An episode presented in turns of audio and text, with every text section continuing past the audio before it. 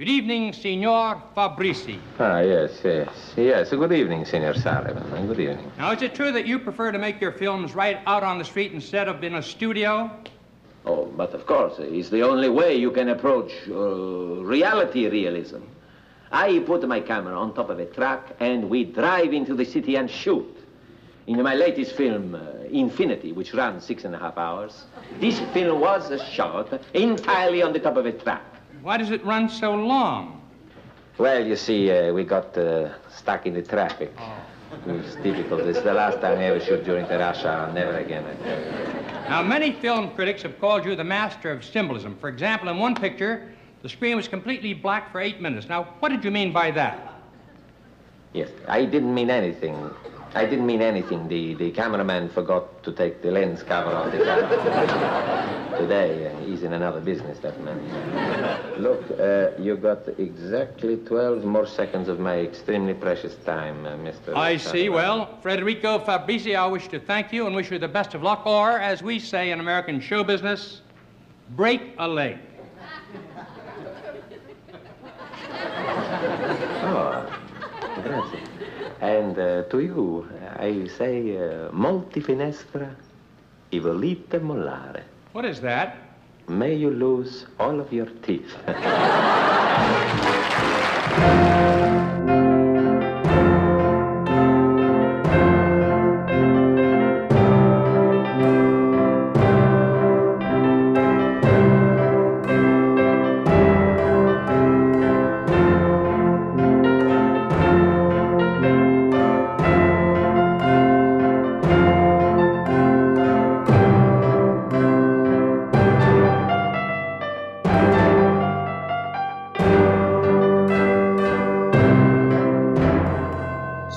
Hello and welcome uh, to a Goon Pod. Uh,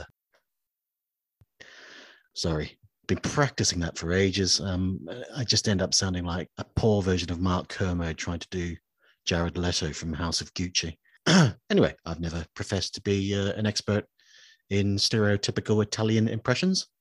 Uh, that being said, this is an episode about a very fine, a very entertaining film, a very good Peter Sellers film, I think. And my guest is Graham Rinaldi, and Graham and I spoke about uh, this this film, and, and Graham started off by talking about how he first discovered Peter Sellers. My father was a huge, um, when he was a young boy, he was a huge cinema um, fan, and he would spend most of his time in the cinema. And when I was growing up, my I would be watching these um, mainly British and American films. And my father would sort of wander into the room and then say, oh, he would tell me who the actor was standing probably behind Peter Sellers or mm. next to Terry Thomas, mm. that sort of thing. So I was picking up all of that. And with Sellers, I, well, he just fell in love with him um, because he was just an absolutely marvelous performer. Um, and I mean, obviously, A Shot in the Dark was quite an early one. And um, Wrong Arm of the Law, Two-Way Stretch, The Mouse That Roared. I mean, the list is endless. Even, you know, What's New Pussycat, um, and this film called After the Fox. Um, a lot of a lot of films with animals in the title, like, um, but like you said, um, Mouse That Roared, Pink Panther, What's New Pussycat, After the Fox. Um, Did he ever have any pets? Uh, uh, no, he he collected cars, gadgets, yes. and wives. That yes. was it. Mm. And pet hates, shall we say. Oh, yes. Probably.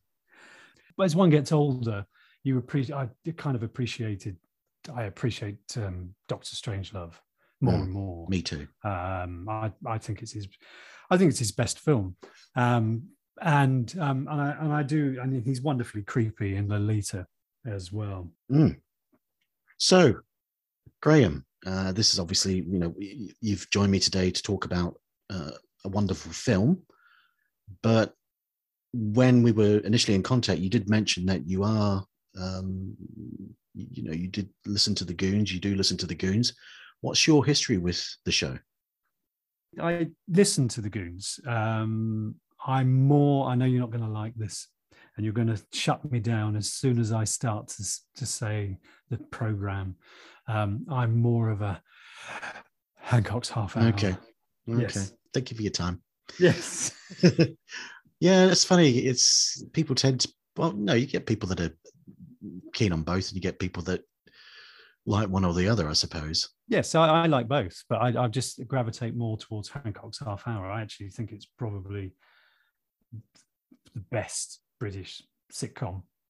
Um, and I do remember when I wrote the book about Will Hay that um, I I think it's I think it's in the acknowledgements that I, I credited, which was then known as I think it was known as B B C Radio seven. Yeah, yeah, which is now Four Extra, and um, I listed the radio programs that I was listening to that was kind of getting me through it while I was working on the Will Hay project that took a number of years, and um, the Goons um, were quite prominent at that point. It had nothing to do with Will Hay.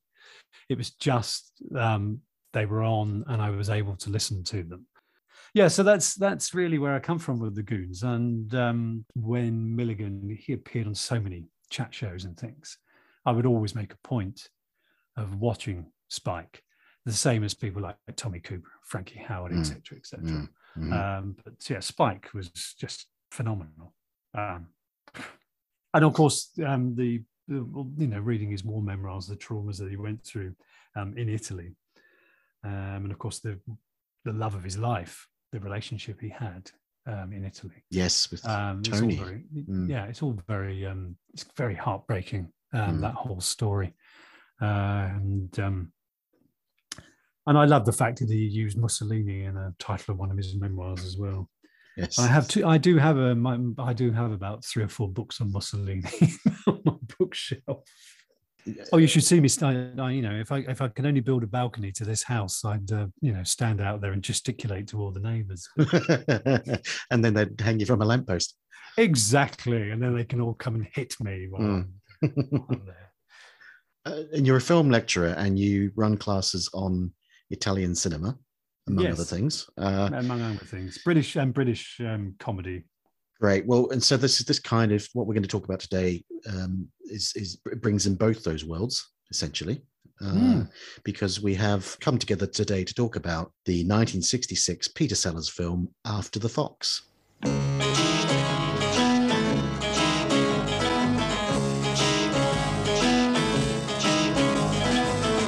is the fox? I am the fox. Who are you?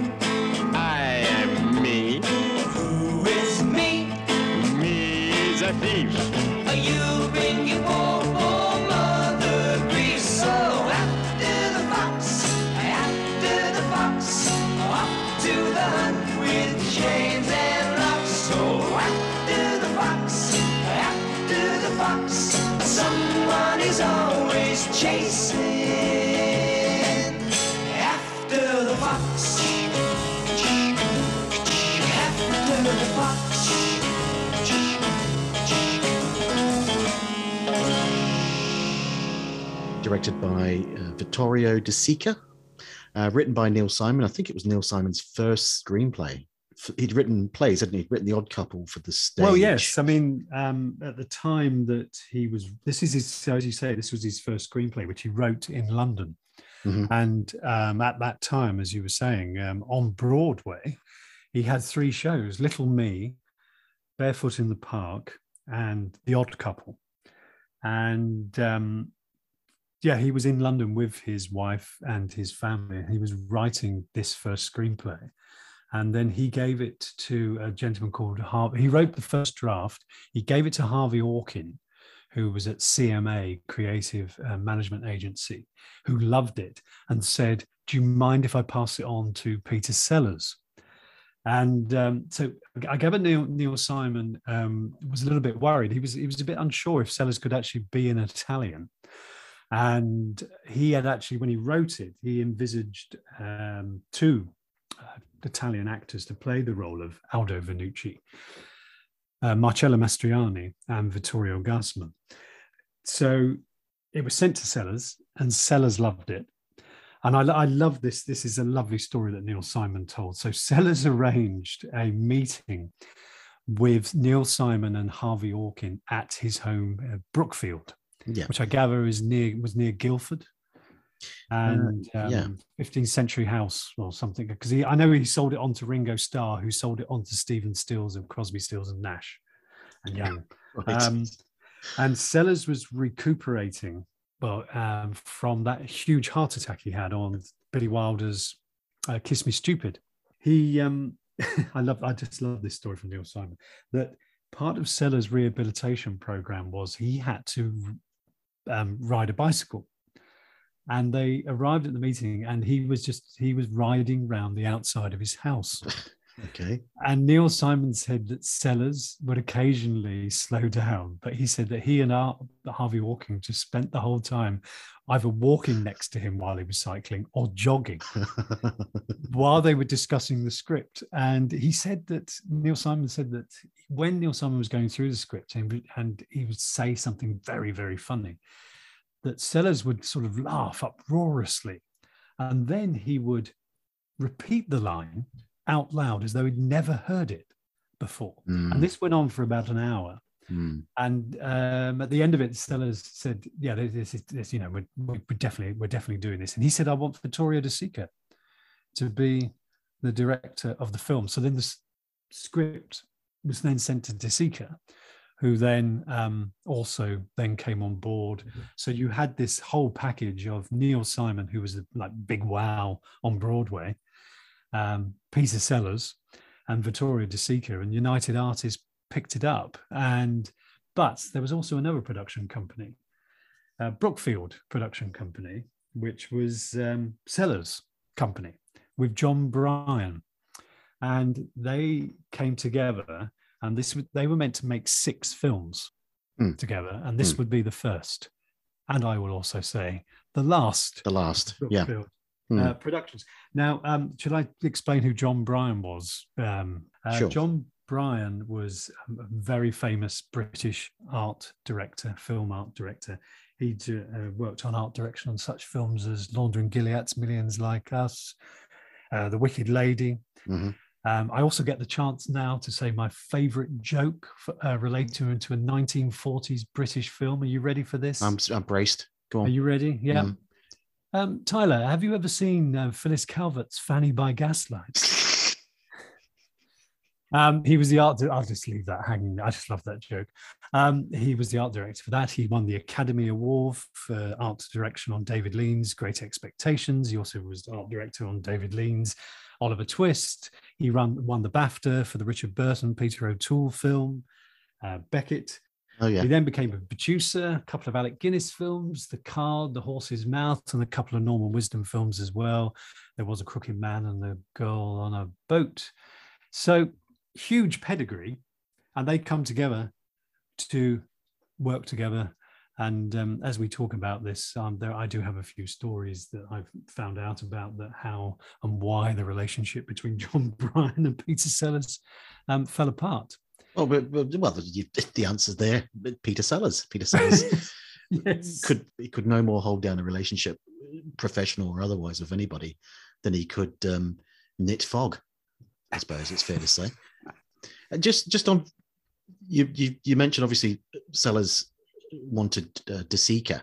Does that go back to him working with De Sica in or on the Mill- Millionaires? Because well. De Sica was um, in that, wasn't he? Yes, because De Sica is in The Millionaires, and um, it's it's an interesting way of looking at it. I think the real connection, obviously, De Sica. So, um, De Sica was one of the pioneers of Italian neo um, realism, along with uh, Roberto Rossellini and uh, Luchino Visconti. And so, I mean, Italian neo realism films came about because. Um, Italy during the war, under the dictatorship of Mussolini, everybody, you know, everyone was sort of, Italy was humiliated um, by this. And he himself said that neorealism, De Sica said that it came out of this loss of liberty, um, not only just personal liberty, but artistic and political. And they then um, took their cameras out onto the streets. And they used as, you know, bits of old film stock wherever they could get it from.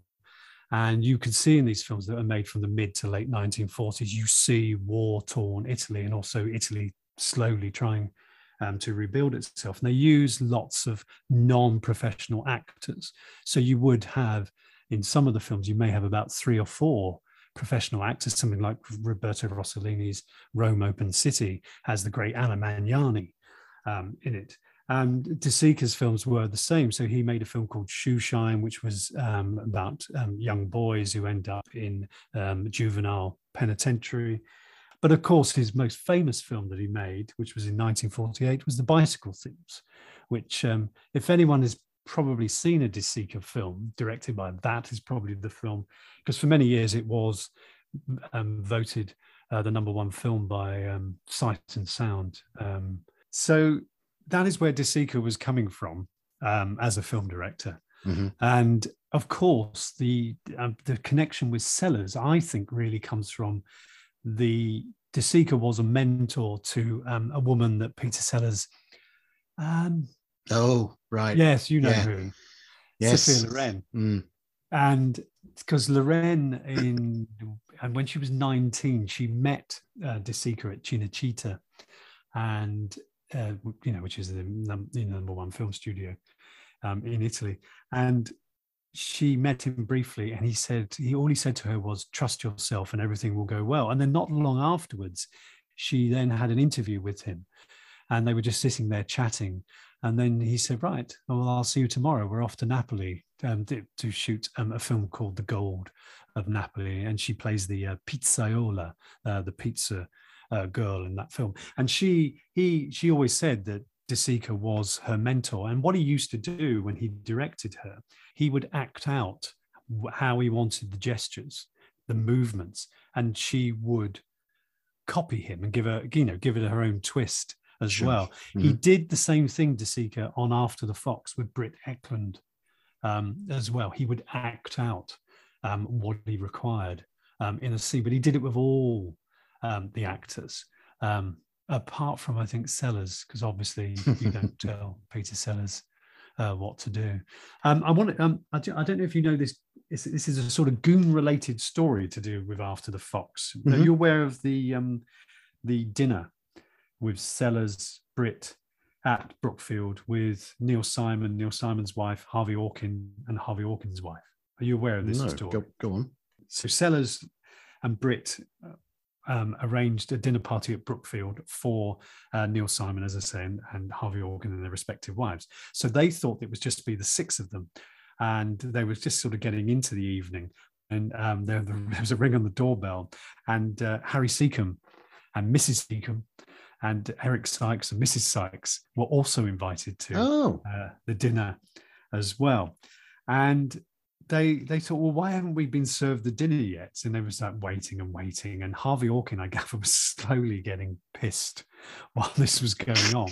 Right. Then it was actually announced by Sellers that, um, oh, uh, we're not starting dinner until ten o'clock because Princess Margaret and Lord Snowdon are turning up. Oh, yeah, I've, I have heard yep. this, yes. And um, I gather Neil Simon said that then Sellers and Seacombe were having to spare, teach him how to bow properly.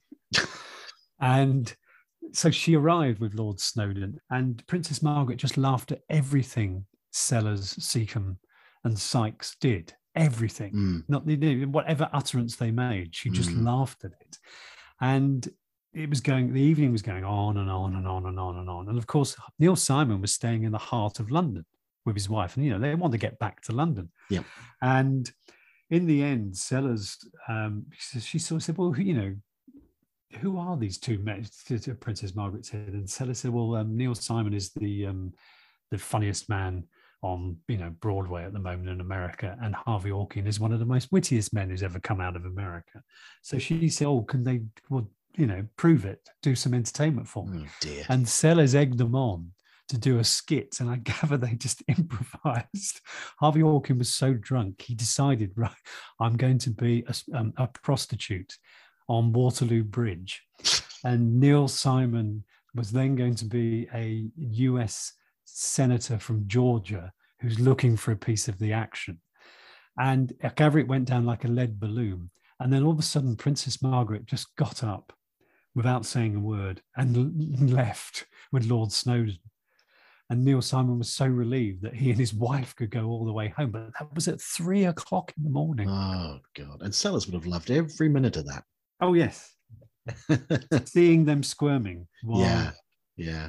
It was, you know, for his own amusement. But, yeah. Uh, um, so that's, you know, that's sort of like the a goon-related story um, yeah. to do with the sort of pre-production to uh, After the Fox.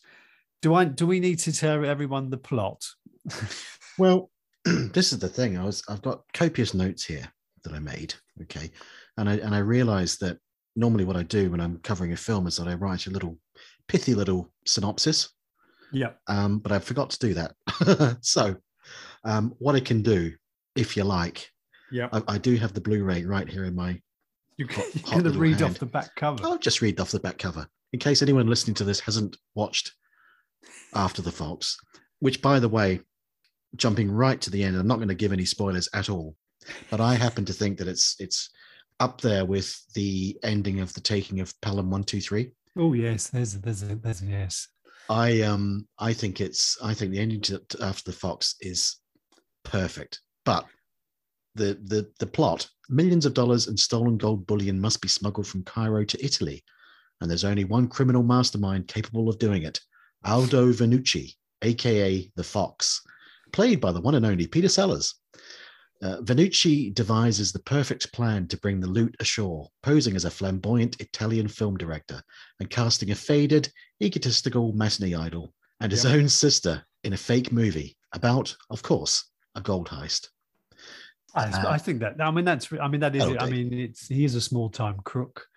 And um, the only reason why he actually um, decides to, because he actually turns the job down to begin with, but the only reason why he decides to do the job is because he's told that his sister, Gina, played by Britt, is um, a streetwalker uh, in Rome. Mm. And um, of course, it's even worse when he when he breaks out of uh, prison. Um, it's even worse for Aldo Vanucci when he discovers she's not a streetwalker. She wants to be a film actress. Mm. Um, and um, Which will bring the family into disrepute, despite yes. despite the fact that he's a criminal mastermind who's been banged up in chokey for years. Well, yeah, you, do, you know, you don't have to go into the acting profession. You know, no. Oh, by the way, I was getting, watching it again the other day for this, the, the scenes in the prison when Sellers is visited by his three rather gang members, gang yes. members, I suppose you'd call them, who yeah. are just kind of like um, Italian Three Stooges, aren't they? Really, I suppose. Um, but one of them is a one of them is a really good Italian actor. Okay, is it is it the one that's got the most to do? The one that's slightly gormless looking? Um, no, it's actually um, Paolo Stopper who plays um, the one who's beautifully dressed most of the time. Oh, with right. a moustache. Yes, okay. But the scenes where the scenes where they they visit uh, Aldo Vanucci in prison, I was re- reminded of Two-Way Stretch a little bit, where you've got this very lax prison where Vanucci is able to supply them outsiders with contraband, yes. basically, uh, and the and the prison you know, the prison officers are more or less waving it through, and they give Aldo a lot of flexibility and uh, laxity. Well, it's interesting you saying that because um, Sellers has a particular walk as Vanucci. Yes, he does. Yes, he does, is, which is quite wonderful. I um, love that walk, and I I wrote this, I was trying to describe it uh, when I was watching it, and it's it's a walk that I've seen him do variations of in films before. He's got, I think Sellers has got what I call fluid stiffness. That is a good description, because he does, he with that particular walk, it is as though there is a plank of wood um, down his shirt, because his back is perfectly straight. Yes, it's it's this comic dignity as yeah. well, and it's and I wrote down um, uh, Sellers walking back to his cell, displaying comic dignity, a sort of fluid stiffness about his walk. Yeah. Because he reminds me of, there was, when he, when he first appears in the prison, when he comes to, you know, um, visiting time, the he, he he makes a gesture that was very reminiscent of uh, Noel Coward as Mister Bridger mm. in The Italian Job, which is, of course, after, after yes. made, made released, you know, made a couple of years after, after the Fox. Um, but he makes that same gesture, and he, he is in that same position. He, Aldo Vanucci is Mister Bridger. Aldo Vanucci is Harry Grout from Porridge. he is he is running that place um, from his cell, and um, he can escape at any time if he so wishes. And um, I just it, it is a it is a wonderful walk from Sellers, and he, he does it um, he does it again a bit later on when he's out. There's that lovely scene where he goes marching off when he has his towel round him, and yes, turns it, and turns it into a toga. Yes, absolutely. Again, I made a note of that, a, a, a sort of stoic comic dignity about it. There is a lot of yes, mm. yeah. I, it, it, he, I mean, he really does. Um, live the part, transform the part, and he's completely different as um, F F. Uh, oh yes, uh, the film director. Yes. Um, so um, yeah, it's it's it is a great. I think it's actually a great comic um, creation from Sellers, and it's interesting you say about um, Two-Way Stretch, because it's there he is once again, because um, he is he Dodger Lane in Two-Way Stretch. Yes, there he is in charge of a gang, and in Wrong Arm of the Law, where his Pearly Gates mm. in charge. Mm. Um, of a gang um, of criminals, and um, all the you know, both of those other films are two of Sellers' best um, feature films. They certainly. So it's are. Interesting that he's playing the same type of role. Uh, would you would you say this? So this film can be split into two halves. Would you say, in the sense that you have the Aldo Vanucci first half, and then you have the yes. Fabriz- Federico Fabrizi. Federico Fabrizio Fabrizi, the Fabrizi. the um, the faux film director. The faux film director, yes. Uh, it is but, a film in two parts, but I do. Um, I'll we'll come on. There is. I do think there's somebody whose performance in the film is also absolutely spot on, um, and we'll we'll talk about him um, yes. in a little while. I I, th- um, I think that um, the, with with the prison. Uh, when he so Sellers vows that he will escape by what is it three o'clock the following day, because his sister Gina has been staying out late, and obviously he, he he has to go and sort things out. So he, I think the the whole scheme that he employs here, the switcheroo ploy, is quite ingenious. Um, it messes with your expectations, doesn't it? Vanucci is the master of disguise. And you see that, um, of course, um, when he finally gets home. And, uh, of course, there's all those different costumes um, in the wardrobe yes. that he can choose from.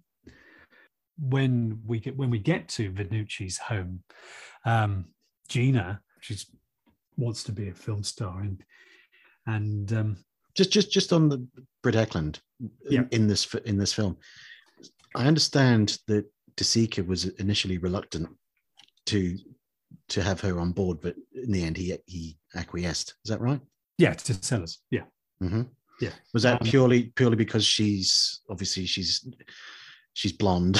She doesn't look particularly. Well, yeah, because she, she's she's wearing you know she's she's wearing a wig. I mean, her hair's not dyed. I mean, yeah. she's clearly wearing a wig in you know in mm. the film, mm. and it's interesting that what.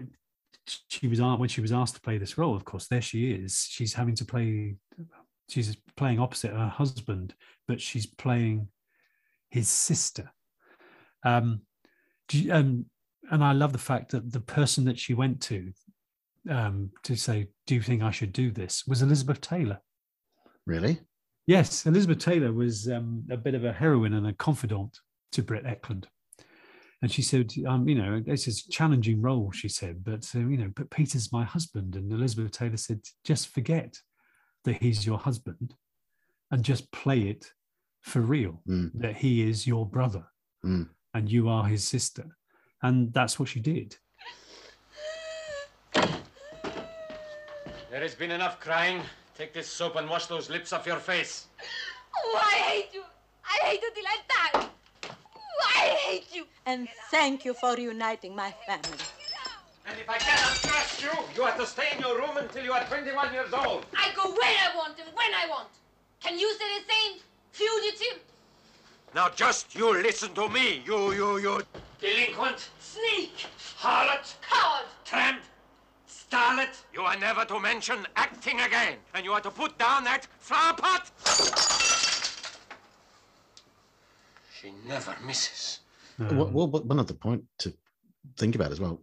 She'd not long had Victoria Sellers.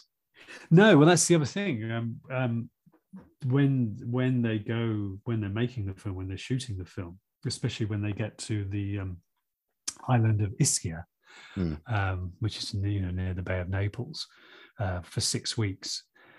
The um, the hotel that they were staying in, the adjoining room, was the nanny with Victoria. Uh-huh. And um, it was, oh, this is just some, because Britt has been quite open about this in, in her autobiography. And she said that, so there she was, um, there they are on this beautiful island, which is also was used for, funnily enough, for Cleopatra, the Elizabeth Taylor, Richard Burton film. And uh, many years later, The Talented Mister Ripley. Uh, oh, great film. Yeah, yeah, love that. So that was shot there as well. Mm. And um, but she said, so she thought, oh, well, I will invite my um, mother and two of two of her brothers. And she never, she hardly saw them because Sellers wouldn't allow her to go and see her own family. They came. Mm. And it got to the point also where Sellers basically stayed in his room. Um, once shooting was over for the day, he would stay in the room and she would have to stay in the room with him. Occasionally, I gather that um, he did go venture down to the pool, maybe two or three times, because his chauffeur, Bert, Mor- Bert Mortimer, yeah, that's right, yeah, mm. said that, you know, there's of, the Italians are all lounging around the pool. And then Sellers would just dive bomb, causing the biggest splashes he could, you know, to ruin everyone's, you know, sunbathing. But even when, so the nanny was taking Victoria out down to the poolside and and occasionally Britt would go down there, but um, he was as though she was betraying him and she would have to come back. And even and it got to the point where the nanny was spending most of the time with Victoria, not in the adjoining room, mm. um, because of the, the relationship between um, um, Peter and Britt in their room. And I mean, that had been going on, I gather, from when, because they shot interiors, et cetera, at um, Cinecittà, and um, you know the the and I find this absolutely amazing. You know the um, the scene where he goes, the two scenes where he stops her from being an actress on the street. Sure, yeah, um, which is the uh, Via Veneto, um, one of the most famous Uh, you know, boulevards yeah, in, yeah. in Rome. And of mm. course it was in the sixties, everyone, yeah. anybody would be seen there. And um, De Sica could pull lots of strings, but he couldn't pull the string to have that shut down. Um, so he had it rebuilt for three three blocks at Cinecittà. Traffic lights, roads, Blimey. cars, Wow. Um, facades of hotels. Yeah. Um, so all this was going on um, throughout filming. And one of the, oh, this is a, I'm, I mean, I love Peter Sellers. I mean, I love him as a performer, but, you know, yes. of course, and I've read, I've read Roger Lewis's book. Mm. And um, it's, and, but when you see, you know, the dark side of Sellers. Mm. And he, during filming, he said to her one day, I've seen the rushes of what you did yesterday. And he said something on the lines of, it was one of the most terrifying things I've ever seen. I think you should go and see it. And you just think, there's Britt, you know, making, she's only, what, twenty-two, twenty-three mm. when she's mm. making this film. Sellers mm. is about forty. And you're meant to be encouraging your wife, but at the same time, you're putting her down. And, I, you know, I'm, I'm, I imagine it couldn't have been that wonderful experience shooting this film. Um, well, how much how much do you think she relished the scenes in the film where she has to throw various items at, at Aldo Vanucci's head? Yes. She never misses. She never misses. But a lovely little touch from Sellers is when he's talking to um, Mama Vanucci mm. and he's picking up different size bowls and he's rubbing mm. them across his forehead because they're obviously cold. And I just think, yes, yeah, Sellers improvised that. There are, I mean, throughout there are moments where, I mean, I love I love it when he, as um, as um, Fabrizi, when he meets the police chief and they go into his office. And then there's that wonderful moment after he sort of said he could give him a role in the film. And then he just vents, he just starts mm. throwing things around. He just, you know, it's just as that's what we do, us, you know, us creative theatrical people. Types. Mm. It's um, there are lovely moments throughout from Sellers. Again, my deepest gratitude and good morning. Good morning. Oh, such a deep, rich voice. Oh! Oh! Oh! Oh! Oh! Oh! Oh! Excuse me, excuse me, but we film people must give vent to our feelings, and I have just vented. Good morning. Good morning. The Fox decides that he's going to take this Cairo gold job on. He's he's going to uh, somehow or other smuggle this gold into Italy, and he has to meet Okra. Okra yep. is the guy who. So who was Okra? Is is is the is the master, mastermind behind the actual? It's played robbery. by Akeem Tamaroff, who's you, if you um, known, especially known for Orson Welles films, uh, mm. Touch of Evil, especially playing yeah. Uncle Joe Grandy. In That's right. Touch yes. Yeah. He's in the trial as well. Yeah, so, so so Sellers has to go and meet with this uh, Okra. So he goes to this restaurant as part of a as part of a party of tourists, and he's disguised. Uh, and I think it's the only because he, he he does wear lots of disguises and and play different parts in this film. It's it, yeah. it is it is the Fox playing a part, and and generally speaking, using his own voice. Yeah. But this is this is a, a this is a rare uh, instance where. Uh, the Fox is disguised as an American, and he's doing that, what they would call in the Goon Show, the Hearn voice, which is okay. making American noises, not actually yes, saying, no, no. saying any words. Um, and then he sees this beautiful woman. Um, ah, yes. Uh, who is uh, Maria Grazia Bucella.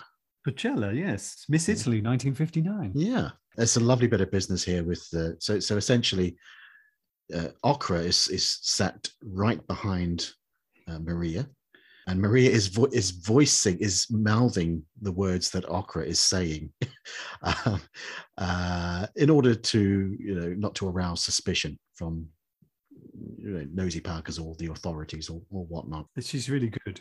Yeah, and yeah. Um, especially because doesn't he order doesn't he order three whiskeys, and then of course he's corrected and said there's only meant to be two of you. Yes, that's it. And then, of course, when the waiter comes along, he says, you're with the tourists, so you get a, one whiskey and one glass of wine. Yeah. It's, I mean, going, you know, with the, the Brit thing, it's, I mean, I actually think that um, the scene that she plays later on with Victor Mature, when she tries to seduce him, mm. is probably one of her better scenes in the film. Without, mm. so it's without Sellers, because mm. it is a bit of a thankless role, Gina Romantica.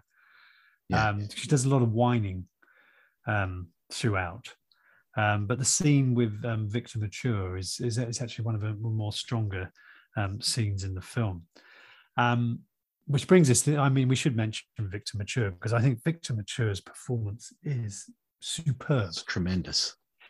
He really gets it, and it's interesting because, of course, Victor Mature was sort of, he's been, you know, been sort of lamb, but he was sort of a butt of people's jokes for many years, you know, because of his because of his acting. But I think I always say you need to see him as Doc Holliday in John Ford's, you know, My Darling Clementine. He's absolutely wonderful in that role.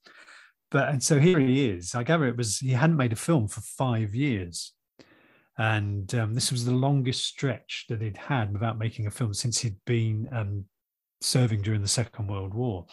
And he, I mean, I, I, I when I was rewatching it, it finally dawned on on me who I think he's actually being in that film, which famous um, Hollywood actor he is mimicking in that in in After the Fox, mm. and that is Burt Lancaster. All right. Um, if, but especially early Burt Lancaster films, especially because Burt Lancaster, of course, was um, an acrobat and such things. But Burt Lancaster, I, I don't know if you um, do you remember Frank Gorshin, who played the Riddler? I do, yes. In Batman. Mm. And well, Fra- Burt Lanc- Frank, Frank, sorry to interrupt you. Frank Gorshin yeah. had the misfortune of appearing as one of the acts on Ed Sullivan's show the night the Beatles were on. You know, the first ah. time the Beatles appeared, and no one in that audience was interested at all in, in Frank Gorshin and his comedy stylings. Yeah, which is interesting because my father would have been interested in Frank Gorshin, and you know. um, so he used to do heightened, you know, that sort of slightly heightening and impersonations, and he used to do one. It was all teeth because Burt Lancaster was a lot of teeth. Yeah. Um, um, he always had that smile, and um, you can see it. There are just wonderful moments in Victor Mature's performance where he's the, the beauty, you know, his pearly whites you keep seeing. Um, I do love the fact that they use a Victor Mature film yep. in the film, yep. uh, which was Easy Living, made in nineteen forty-nine, where he plays an American football player who suffers from a heart condition. Also stars Lucille Ball and Elizabeth Scott, who you see in the film. Um, can you um, can can you give me some, off the top of your head, any other films that have done that where they feature films... of the somebody lead, within a film, somebody within a film who's in the yes. who's in the main film, if you know what I mean. Oh, can I call you back and edit? Can, can you edit it in? Yeah, I can I think of. Think I of can it. think of one example, but it's not a film. Oh. It's from a, an episode of Columbo. um, Is it the McGowan episode? No, it's where it's the episode with Janet Leigh as the oh, okay. as the murderer, and she's a sort of faded actress. Yeah. Dancer, you know, and she made loads of hit films in the forties and fifties, and then she's, as I say, faded into obscurity, and right. she she has a little screening cinema in her home, and she will spend most evenings watching her old films. Well, and, I mean, I mean Gloria Swanson does it in um, um, Sunset Boulevard. I've not seen Sunset Boulevard. She watches herself as, because she's obviously, you know, she's the fading silent movie star who's, you know, met by. Well, him. But the Janet Leigh is watching actual Janet Leigh films from, or a Janet Leigh film from the early fifties, I think. Um, yeah, Gloria Swanson's watching herself as young. Oh, oh, she is too. Right, I see. Yeah. So it's, right, right, right, right, right. Okay. I mean, yeah. It must be. I, I think that probably it's generally it will generally be, as you just say, Janet Leigh watching a younger Janet Leigh and Gloria Swanson watching a younger Gloria Swanson. I think that is generally the case. If I could think of any other. Oh, I, I've got another one I've just thought of. Go on. It's a film called. It's a Terrence Stamp film from the early two thousands. Oh, it's um, the, it's, the Limey. Um, yeah, it's, it's it's the Limey and it's Poor Cow. Yeah, that's right. Yeah, yeah. Mm. There right. we go. Um, uh, so Victor Mature, I must, shamefully, I've never seen, other than this, I've never seen a Victor Mature film. I've never seen him in a film. You've never seen um, The Robe? No, I haven't. Not no, at I Easter haven't. time. It's always on. No, no, I haven't. Um, and I do like old films, don't get me wrong. I Please just, watch I've... My Darling Clementine. Okay, I will write that down. I'm writing it down now. Yeah, but it did, because he's got great comedy timing. Oh, he's got comedy chops in this. Had had he ever done comedy before this? Not as far as I know. Okay. I think he generally, you know, because he was he's a bit of a hunk.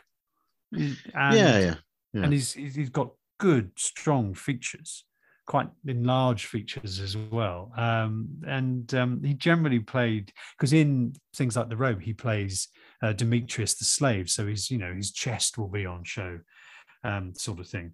Um, I must, in case I forget, one of my favourite lines in the whole of this film is when Martin Balsam, mm. okay, taking a Pelham one, two, three. There you Martin, go. Martin Balsam plays, uh, uh, uh, so Victor Mature is Tony Powell. Is Tony Powell, who is this fading Hollywood movie actor. Yeah, and Martin Balsam plays his manager, Harry. Yes. And when um, F F goes to meet Tony Powell for the first time in his hotel suite. I think this that particular scene is probably one of the best scenes in the whole of the film. Mm-hmm. It is just because um, when he walks in to begin with, the first thing he says as Martin Balsam opens the door, um, Sellers goes, uh, Federico Fabrizi, and Martin Balsam says something along the lines of, I don't speak Italian. He said, no, no, I am Federico Fabrizi. But that whole scene where he's pitching the film um, to Victor Mature. But when, because um, of course, Martin Balsam's starting to get more and more exasperated because he's going, well, what's the film? What's the yeah. picture about? And then um, Sellers walks over um, to the window of the, of the hotel room and just points to the window and says, That's what it's about, pointing to outside. And there's a beautiful pause. And Victor Mature goes, "Windows." I just love that moment. And it's the same as when he's saying, when Martin Balson then says, "Well, what about a contract?" And Sellers, as um, as Fabrizi then grabs um, Victor Mature, gives him a kiss on the cheek and says, "That's my contract." And Martin Balson says, "Can I have a copy for my lawyer?" It's just, it's just a wonderful. And I, um, I've watched the film about three or four times over the last week. I was also watching the two members of his of Sellers' gang in that scene, and there's a wonderful moment where um, the one, the, the, the more gormless one with the curly hair, who is actually a French actor, okay, um, yeah. Mac uh, Rone, who was a French acrobat. So some of those shots, you know, when you see them leaping onto the top of the um, where the camera is, yes, when they're shooting and they're leaping up the sides of the building, he could actually um, right. do that. But there's a, the two of them in that scene that he's constantly trying to steal fruit in the background, and he finally steals Martin Balson's banana. Um, they, you just they are constantly doing something in the background um, while, you know, Sellers and Mature. But I just think that whole scene is just beautifully played. Well, I, I think that before F F even gets in the room, when we first see um, Victor Mature and and and Harry uh, in the hotel room, there's great back and forth between them. Look at those teeth, Harry. Just look at them. How many people in the world over forty can still say they have their own teeth, huh? And how many people in the world over fifty can still say they're only forty? Hello, I want to talk to Hollywood, California, please. Hollywood! I am speaking English! Look at this. Look at this. Solid as a rock. Come on, Harry, give me a hit in the stomach. I'll hit you later, Tony. I'm making a call. That's right. Sam Dufferman of Dufferman Studios. Just one shot in the stomach, Harry. Excuse me, operator, I have to hit someone. And I wrote down, uh, I was getting some some Troy McClure vibes from from Victor Mature, the character that Victor Mature is playing. Yes, he's, you know, when he says to he says to Harry, "Come on, hit me in the stomach." Yes, and and and, and Harry sort of, "What do you mean?" And then eventually he hits him, and then, you know, Victor Mature doesn't flinch. Sorry, Tony Powell doesn't flinch. Keeps the smile, the smile, the teeth, and then he excuses himself and goes into the, the next room and just basically collapses on the floor. You kind of wonder how that whole role was pitched to Victor Mature. We want you to play pretty much basically, yourself. Well, you're, you're a dried up, up. Yeah. Your, your best work is behind you. Um, you. You've got a few too many wrinkles. We want you to sand yourself up. And he uh, does it beautifully. Yeah. Yeah. I mean, the hair dye.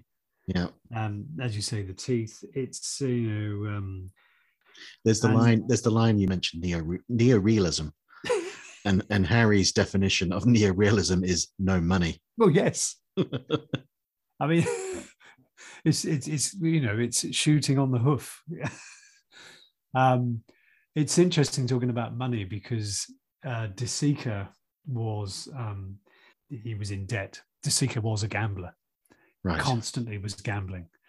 Um, he didn't. He always went for the quick fix. So he didn't play things such as poker or bridge. He played pontoon or roulette, and the every day. So generally, um, De Sica would take. There would be a two-hour lunch break, and then he'd have an hour's nap.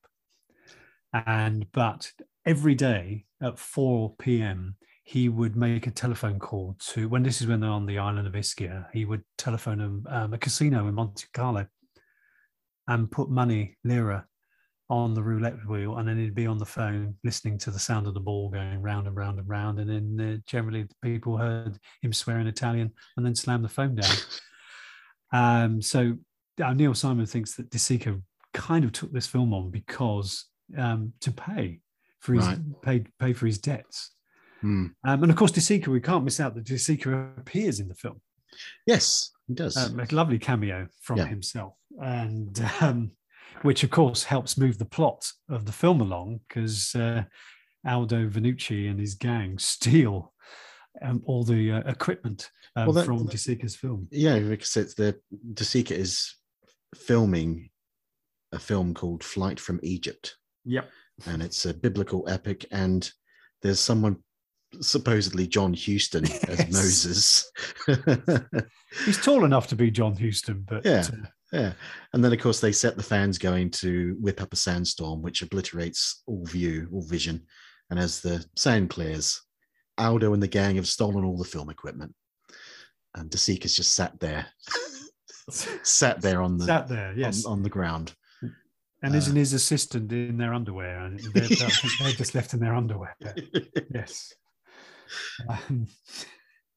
It, one of the things that, if you read enough Peter Sellers biographies, as I did when I was younger, whenever this film was covered, the, there was always the same quote from Sellers re- regarding uh, De Sica.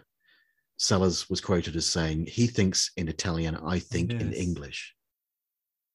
Um, yeah, that's the quote I've picked up as well. Yeah, and at one point, I believe Sellers, as as as was his wont, he considered having De Sica fired and replaced by his old chum Joe McGrath.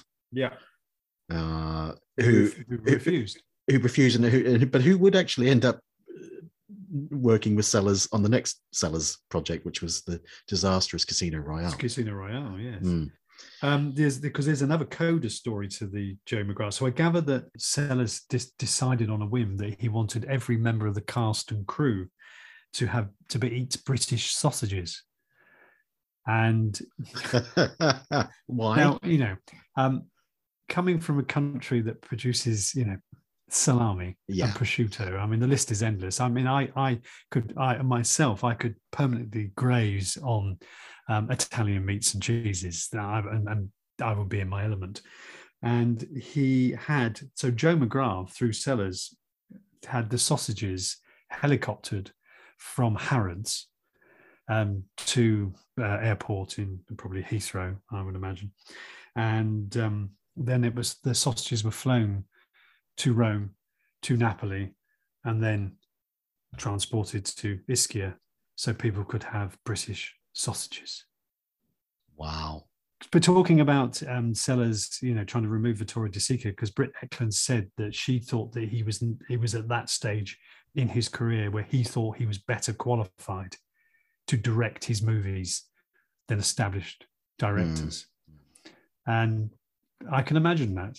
Sellers had only directed one film prior to, well, he, yeah, he had only directed one film, which was Mister Topaz. And what year was, was that? That was nineteen sixty, sixty-one. Right. And it, and it was not a happy film, was not a success, success at all. No. no. Um, yeah, I mean, it's interesting because Sellers had worked, you know, working, was working with, you know, he'd been working with Kubrick. And um, it, I just think he, He had one hell of an ego. He did. He did. Now, interestingly, just on that, what's the why? What? Whose idea do you think it was? Because I'm I'm sure that Neil Simon didn't come up with this himself. Whose idea was was it to have a, a quote phone call from Sophia? Yes. Well, of course, bearing in mind this is he's not credited. On the, um, if I remember right, he's not credited on the opening credits. And the opening credits, by the way, are absolutely mm. fabulous. Yeah. And the song as oh, well. Oh, yeah. And mm. when I was a young boy, I think, no, that, you know, that drew me in straight away. I mean, the song is just an earworm the, and it just stays in your head forever and ever. It's and my ever. favorite. It's one of my favorite film songs of all time. And wonderful credits with it, which, of course, were the by Maurice. Um, Binder. Binder, Binder, Binder, yeah, yeah. Who um, was James Bond? That's right, and and so he designed Maurice Binder designed the the opening credits, which uh, which is this cartoon fox, and he's uh, trying to get gold, and he's being um, he's being obstructed in this aim by various members of police, uh, and it's it's animated by a guy called Dick Horn.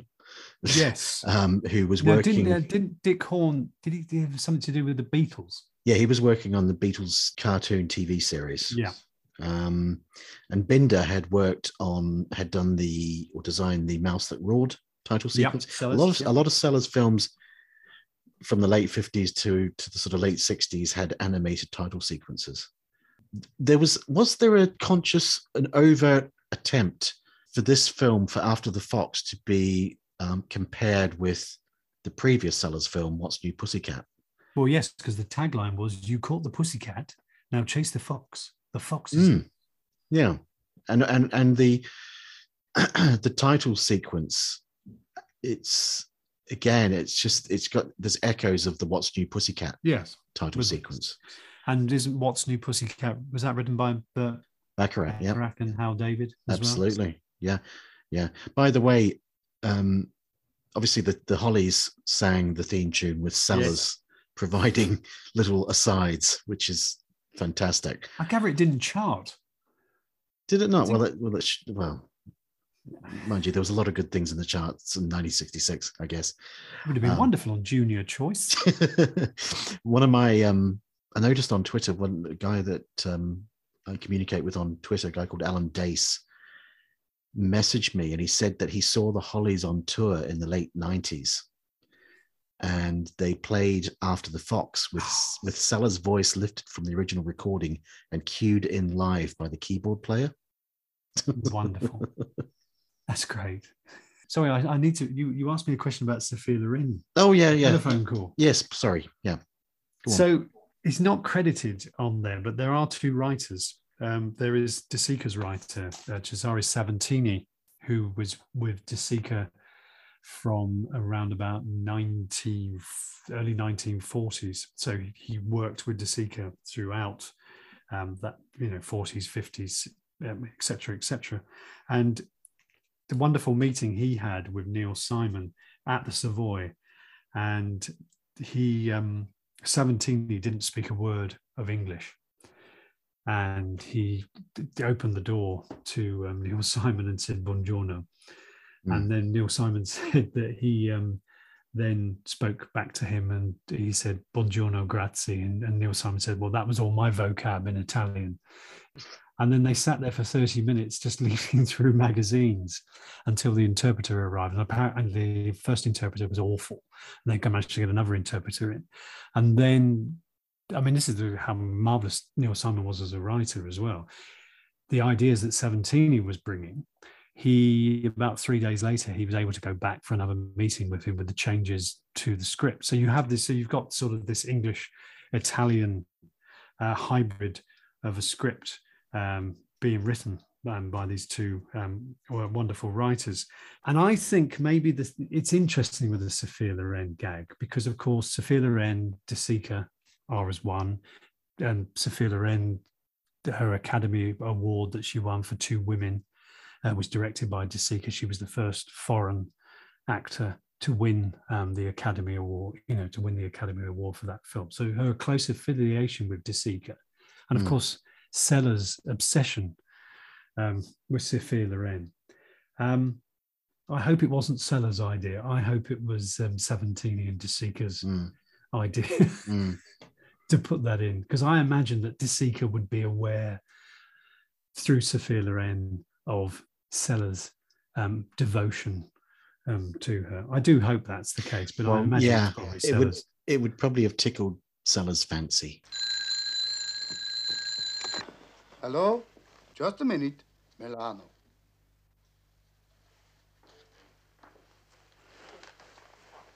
Hello? Sophia!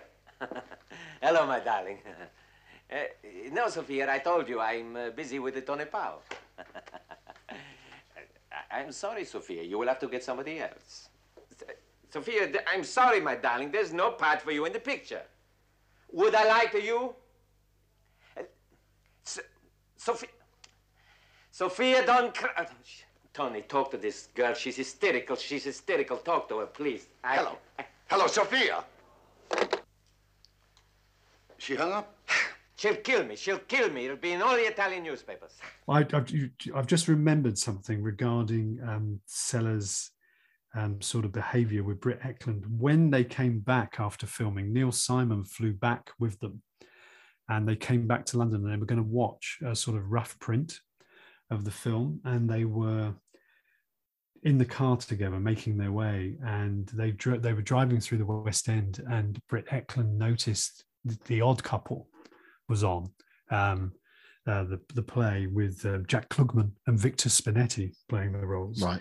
And she said, she said, oh, look, look, Peter, there's Neil's play. We must go and see it. And I gather that Neil Simon said that Sellers, um, in a rage, said, what the hell's going on between you two?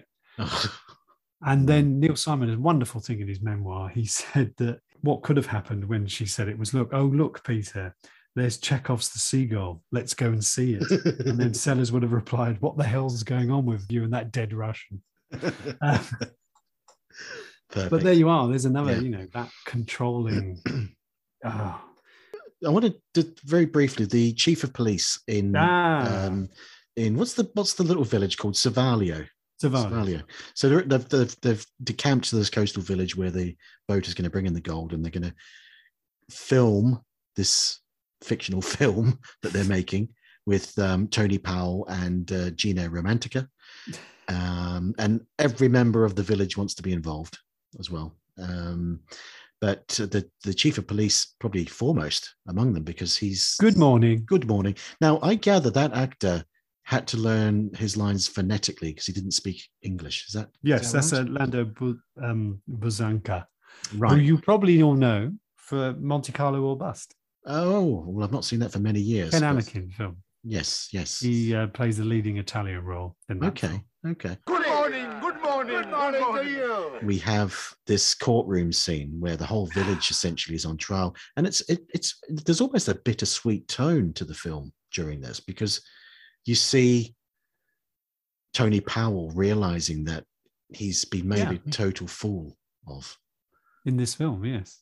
Uh, and his face falls, and and the the footage that they show is so amateur. Um, amateur. But it's also sending up Italian, uh, one of the reasons why De Sica may have taken on this film, it is also sending up the sort of emergence that came in the late fifties, early sixties of Italian films with with uh, people such as um, uh, Fellini and um, Antonioni, mm. the sort of, you know, jerky cutting of the film, the close-ups, sure, um, sure. things going out of focus. And uh, I think De Sica is enjoying um, sort of ribbing his fellow um, uh, film directors. And I, I love the fact that, I mean, it's not spoiling it for anyone who hasn't seen it, but when the in the in the courtroom when the film critic gets up and applauds the film, mm. and um, you may find this strange, Tyler, but I would actually like to uh, to see the gold of Cairo the way it was shot. yeah, because I was... just love it when Tony Powell when he when he when he when he falls into the chair. I just think it's a beautiful shot, and there's that lovely bit of Martin Balsam where he's just moaning right into the camera lens.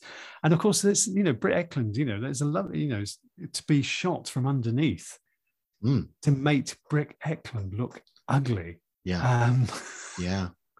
Um, no, I actually, I actually really want to see that film. I'd like to see, I wish there was more of it. Well, because, yeah, because Federico Fabrizi is just improvising. He, they don't have a script. No. So he says, he, he tells um, Gina and Tony to run, just go, just go running, and they run around the whole village, I think. Don't they? Now, remind me, is Tony wearing a trench coat?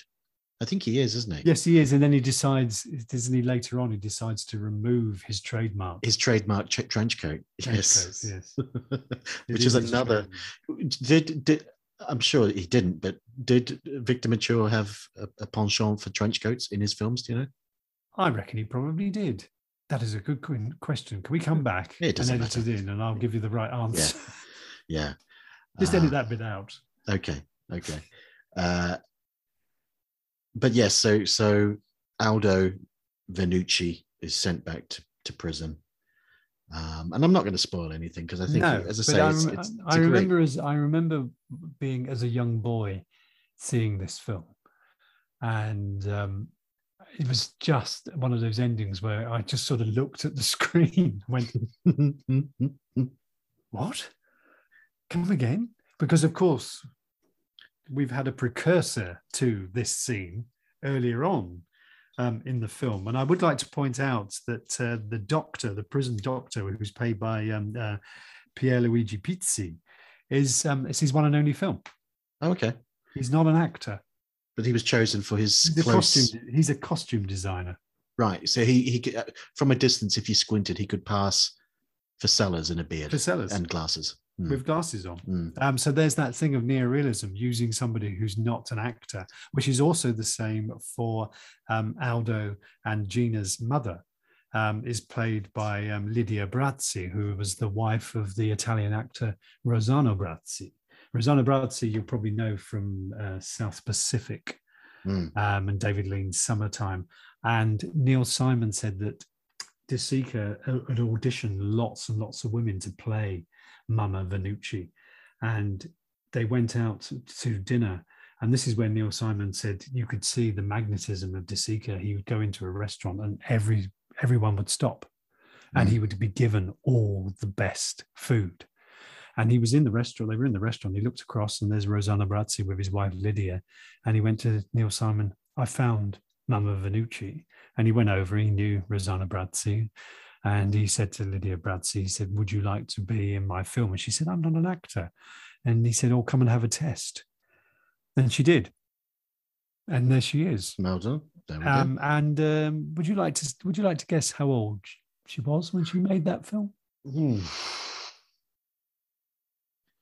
Well, is it a bit of a it's a hoary old chestnut that uh, Italian women age very well because of all the olive oil? Is that is that right? And so she's she was either she was either it's either going to be she was either something like ninety, or she was I don't know thirty-one. Go on. She was the same age as Sellers. Oh no. Yes. So Sellers, they're both forty. They're around about forty. Gee, really? Yeah. Oh my God. Obviously, they they, you know, yeah, but still put makeup on and grey their hair and but still whatnot. Yeah. Still. Please mention David Lodge, by the way, because I know oh. you love David Lodge. Yes. So. God, we completely forgot to. We, there's an obligatory David Lodge mention in every show, um, and this this week. So right at the beginning, there's this lovely little oh, Maurice Denham. Of course, we've not mentioned Maurice Denham. Ah, oh, yes. So Maurice Denham. So we have the the actual pre-credit sequence, which is the actual bullion van that is robbed. Yeah. So have you managed? Because I mean, I know you're a stickler for detail. I hope that you've managed to track down that copy of Playboy that the security guard. No, I have not. Okay. I'm above such things, um, but but the, the the robbery occurs. And then we have the credit sequence, the wonderful credit sequence. And by the way, the incidental music that's throughout this film is great. It's so nineteen sixty-six, isn't it? But it, um, in the Italian version, it's it's not. Um, it's um, in Italian, so there's, there's actually a different score in the Italian. Oh version. Right, okay. But we we have this. Um, soon as the opening credits are over. We have what we can. I, I'm assuming it's like it's meant to be Interpol. Would you Would you say? Yeah, I would go with Interpol. I would have, go with Interpol. And we have Maurice Denham, who um, had obviously worked with Sellers on Two-Way Stretch. He was the prison governor mm-hmm. in Two-Way Stretch, um, but he is addressing this committee of, I guess, police commissioners or uh, law make law enforcers, um, and. They are, his, they are debating who the mastermind behind the gold robbery could be. And we have this lovely little sequence. Uh, there's this four likely suspects. Um, the first one is a, an elderly, and we, we cut to this elderly Frenchman in a wheelchair. in a wheelchair. Yeah, is he known as the cat or something? I didn't write it down. Um, and he, he he's, he's in a park and he just sort of slowly wheels his wheelchair up to this like dowager looking lady and grabs her handbag and then very, very slowly wheels himself away. And she just, what does she do? She just walks up to him and grabs the bag back yes. with a sort of indulgent smile on her face. Um, and then we have uh, the, the second suspect is um, an Irishman. Michael O'Reilly. Michael O'Reilly, who has, it, it would appear he has developed extreme Uh, what is it? Myopia. Yes. And and yes. he and he he actually wanders into a police station. And of course, who is the policeman in charge? It's David Lodge. David Lodge playing one of the seventeen, because I counted them, one of the seventeen policemen he played on film and television in his career. He's un- uncredited, as is uh, Michael O'Reilly, who's played by Timothy uh, Bateson, who of course is the voice of the worm in Labyrinth. There you go. There you go, useless piece of trivia. Yes. Um, Whereas I think the gentleman who plays the uh, French, I think he's actually credited, as is your final um, criminal, Felix Kessler. Yes. The German. He yes. is on the credits as well. And he's he and the the reason why it cannot be him is because he has been eating too many cream cakes or um, Knockwurst, whatever it is they eat in Germany, and he's too huge to get through. I have a question. I, I do have a, a sort of uh, a question about that. Yeah. He is too large to leave the bank. Yeah. How did he get into the bank in the first That's place? That's a very good question. It's that sort of question that just shows up all the holes in this film script, yep. you know? Absolutely important. I mean, Neil Simon couldn't write for toffee, could he? Couldn't absolutely couldn't write for toffee. Um, I gather. The, I mean, I think the film is fantastic. I think it's one of Sellers' best films, and but it was not a huge commercial success or a critical success. Many, many critics seem to lay the blame for the film not being a success on De Sica. Um, yes, and and one of the things I read was that there seemed to be this narrative that he had put together a rather poor cast of supporting actors who were a bit out of their depth alongside the maestro, Sellers, if you like. Um, I mean, there's, there's not a, there's not a lot of room, though, really, for the supporting players. I mean, they are literally there to, um, to be on beck and call to whatever Aldo Vanucci. I, do, I mean, I, I'm Lydia Brazzi is the mum. Of course, the, the the two policemen. Oh, yeah. Um, we mustn't miss out the two policemen who have their own wonderful um, piece of theme music whenever they appear. Mm, mm. And the tall one who never speaks always reminds me of uh, Ron Mayle from Sparks. Oh, yes. Now you say that, yes.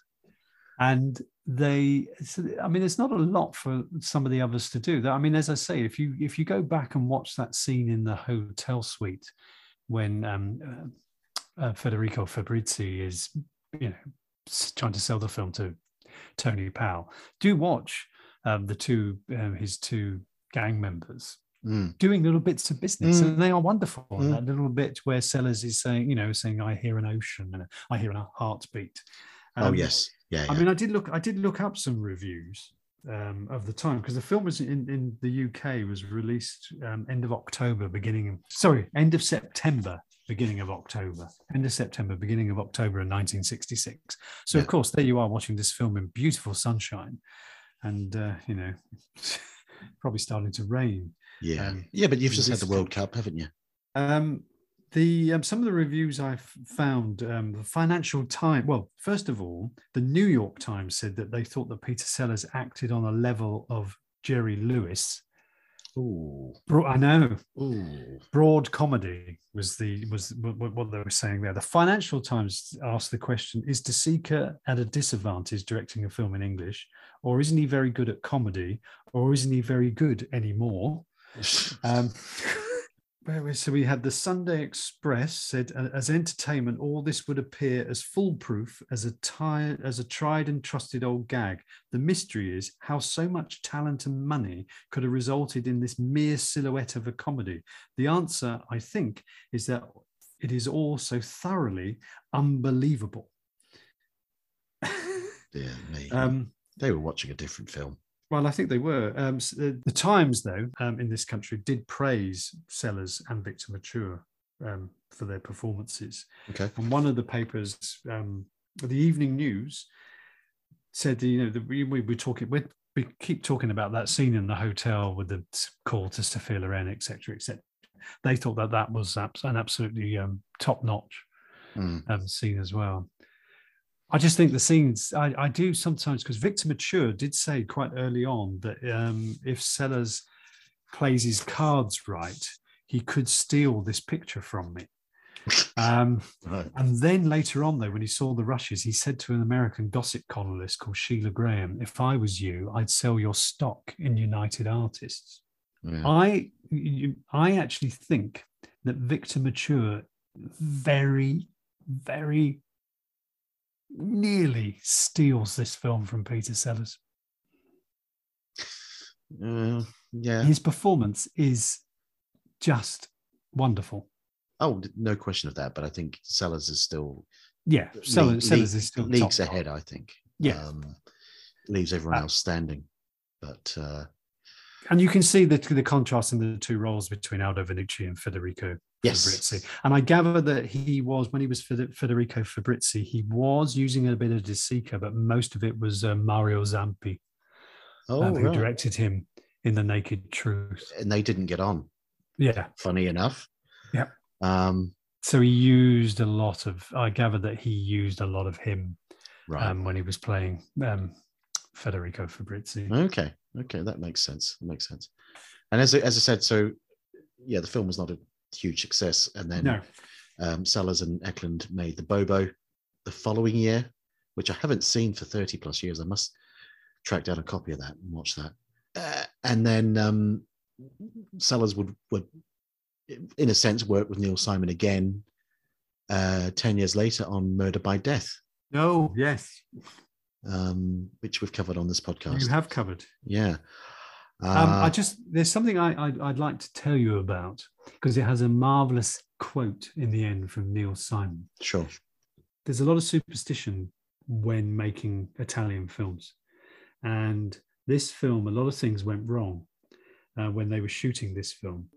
So first of all, when they were staying in the um, the hotel in Ischia, Neil Simon and his wife were there. He brought his wife there and his um, family.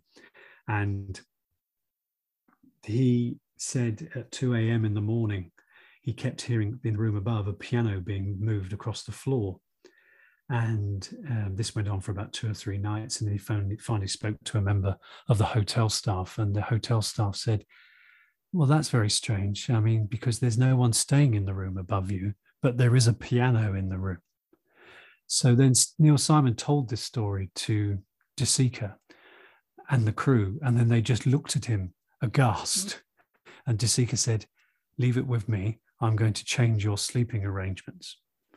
De Sica was also a man, if his, wherever he was staying, if his bed faced from east to west, he would always move it from north to south. Right. Um, Victor Mature, during um, one day's filming when they were by the sea, he had to do about four or five takes because he just wasn't getting it right. And he got angry with himself and he threw his script into the sea. The crew stopped filming. Um, They salvaged the script um, from the sea. Um, scripts in Italy, in, in Italy are sort of treated as some, you know, you've got to treat them with respect, the actual script.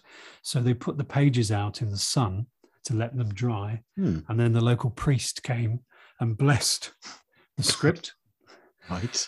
Um, members of the crew kept falling over, cutting themselves. Two cars crashed into each other. Another car went into a shop window. But the best story of all is either a um, script woman, or it was the wife of an Italian dignitary who came to visit the set, was wearing a purple dress. Oh, really? Oh, yeah, that's that's and, going to end badly. And everyone stopped. And because in Italy, with Lent, in, in Lent, Um, the priests used to wear purple cassocks, yeah, which meant that you couldn't do any entertaining, which meant it was the death of your profession.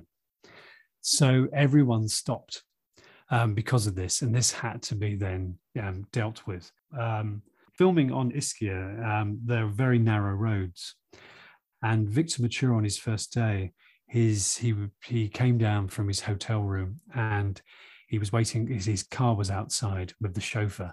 And it was a Fiat. And he said, I'm not traveling down to the set in a Fiat. And very narrow roads. And it would take about thirty, just over thirty minutes in the Fiat to get to the bottom. He said, no, I want a, um, I want a limousine. And I'm not sure if it's actually the limousine that's used in the film, but they managed to get him a white limousine. And then the driver, apparently the driver, the chauffeur before he drove off, actually crossed himself. And um, instead of taking thirty minutes, it was taking, it took an hour. And then it would also take an hour to get back up. Oh, my word. Right. Obviously, somebody called Peter Sellers saw that uh, Victor Mature was turning up in a white limousine. He demanded a car as well. They couldn't get him a white one, but they could get him a black one. And he came down, up and down every time they were shooting um, in a black limousine. I gather also with the colour of the purple, Sellers was then um, banned purple himself.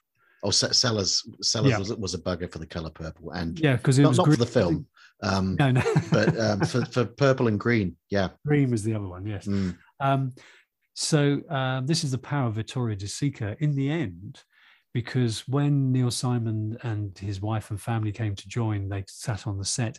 Um, De Sica was absolutely adorable with them, as was Victor Mature. I don't know about Sellers. Nobody said anything about Sellers, but Victor Mature, he used to take them back up in the mm. limousine. And it was safe to do it at that point when they arrived, because De Sica managed to use his power and the money from United Artists um, to have the road widened. Oh, so, so the so the car wouldn't take so long. Really? Back and forth, yes. Oh, my word. Um, and there was another thing they used to do at the end of a day's filming in Ischia, that De Sica and Neil Simon and the principal cast, so Sellers would be there before he disappeared back into his hotel room. Um, they would take it in turns to have a drink, and a member of the principal cast would then foot the bill. Uh, apparently the only one who didn't join in with this, he used to manage to get all the way up to his hotel room in time and then lean out the window with a large glass of red and say, and while everyone was lifting their glasses, he would say, salute. And um, Victor Mature um, never bought around. He was always in his room. I hope that story's true. Um, but uh, so that's the power of De Sica. But Neil Simon was asked about Um, making After the Fox, and he said, uh, "What you know? What did you? What did you sort of in the end come up with after making your you know your first screenplay?" And he said, "Well, what I realised is never write a script uh, with another script writer who doesn't speak a word of your language. Never work with a director who only speaks half of your language and is only doing it for money. And whatever you do, never work on a film where somebody wears a purple dress." Wise counsel. Wise counsel, yes. Mm. Um, Very good. Your Honor, I beg you, I plead for mercy. These people are innocent, all of them. They've been misguided, misled. Not for gold, not for riches, but for the weakness of the human spirit.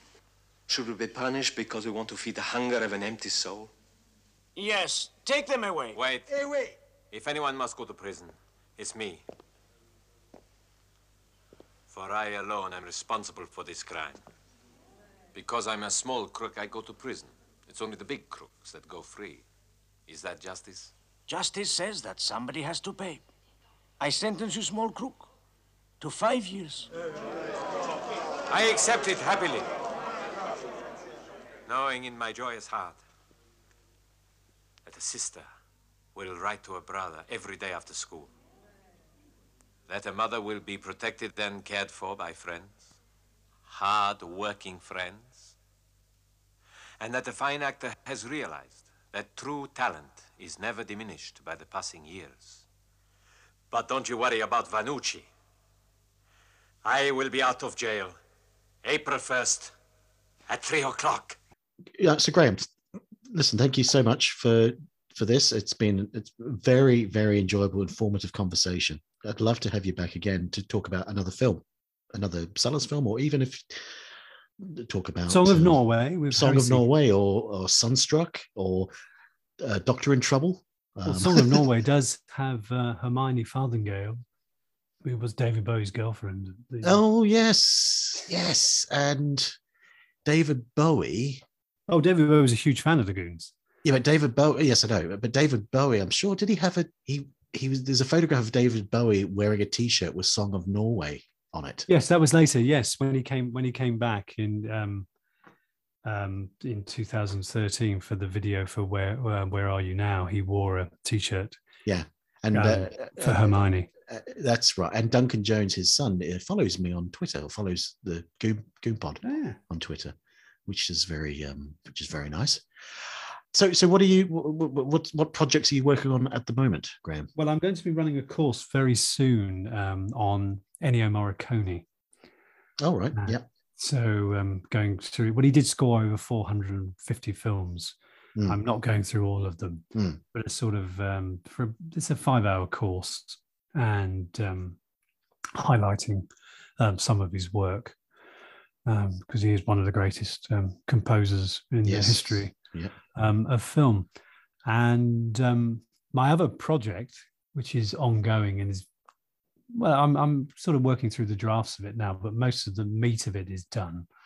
Um, so I've been working since two thousand. The idea was in two thousand fifteen, and I decided um, I'm a huge David Bowie fan, and all books about David Bowie are always obviously about, mainly about, of course, him being a musician, a songwriter, et cetera, et cetera. But I was always more, in, I kind of looked at his um, acting career. Um, film, theatre mm. and television. Mm. And um, I thought it was a good idea, and I met Julian Temple, who yep. directed Bowie in Absolute Beginners. And Julian said, oh, no, that's a great idea. Well, you know, um, if you need any help, just contact me. And of course, then sadly, David Bowie died, and that kind of knocked me for six um, for quite a while. Um, but then I've slowly sort of got on with the process. And um, so I've interviewed quite a, quite a few people, people who hadn't been interviewed before, Um, for some of the films he made. And um, some chapters are longer than others. I mean, The Man Who Fell to Earth is pretty long, but then there have been books about The Man Who Fell to Earth. So that's the main project. And I'm sort of now having to go through the drafts of all the different... So every credit he has has its own separate chapter. Oh, okay. So he's so there'll be a chapter devoted to Yellowbeard. Yes, there is. I've already written that. Yes. Really? Well, in fact, I've, I've, I've in fact I've written them all. Um, but yes, Yellowbeard I've written about, um, which he played. He had what one line? He played a shark. A shark. Yes. Yeah.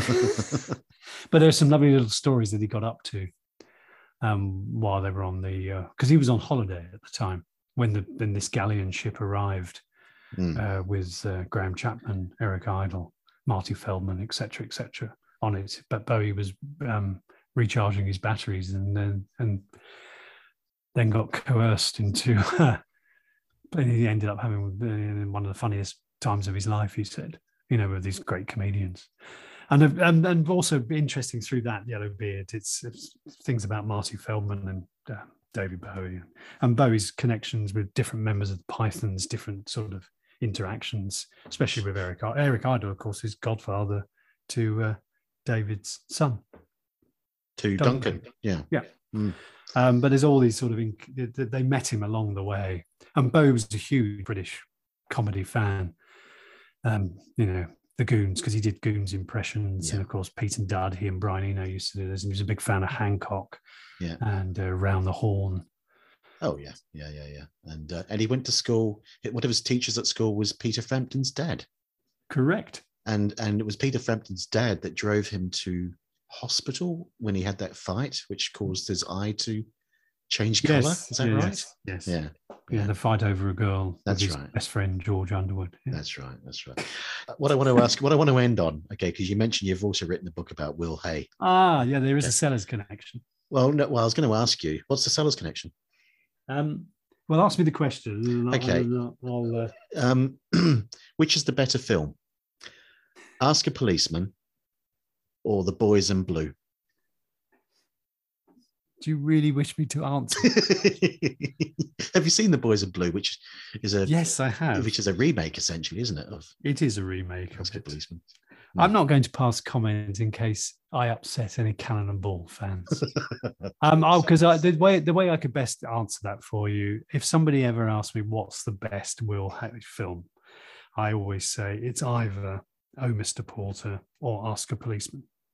So there's that that kind of answers what's the better film between Ask a Policeman and So Will Hay and Peter Sellers. So Roger Lewis sort of led me to this. Uh, Will Hay in nineteen twenty-five was in a review show called Vanity Box, which had a sort of about twenty-six, twenty-seven different scenes and songs. And Will Hay's Schoolmaster, he did lots of different things, but the Schoolmaster sketch was part of it as well. And this toured from about March middle of March to the beginning of December of nineteen twenty-five, just toured all over um, the U K. Mm. And um, when they played Southsea, the King's Theatre in Southsea, uh, which I think was in September. Oh, yeah, yeah, yeah. I know where um, this is going. Yep. Two members of the uh, cast, minor members of the cast, um, um, Peg and Bill. Is that Peg and Bill, yep. Um, she gave birth to Peter Sellers. Uh, well, to Richard Henry. Sorry, yes, to give him his real name. Yes, because yes. of course he was named he was named Peter because of the um, Ed previous. Sibling. Yeah, yeah. Mm-hmm. Um, and I I think I wrote in my book, which I'd love to rewrite and edit because it's way too long and not brilliantly written. Um, that I hope, but then I don't think so because Will Hay um, probably probably wasn't interested in a small baby. Um, but I I just hope that maybe he did hold him. Yeah. And passed on the comedy baton yeah. uh, to the young Richard at the time. Because yeah. I gave it, wasn't it a couple of weeks later or something, he was brought onto the stage. At, That's right. And cried. South. Yeah. And bawled, bawled his eyes out. And, yeah. Uh, so that, that's the connection between Will Hay and Peter Sellers. What a lovely point to end on, Graham. Um, we, could, we should have popped the film on at the same time. We could have done a running commentary. We could have done, couldn't we? Yeah. Thanks again to Graham. Thank you for listening. Please rate and review in the usual places, and I will see you next week. Goodbye.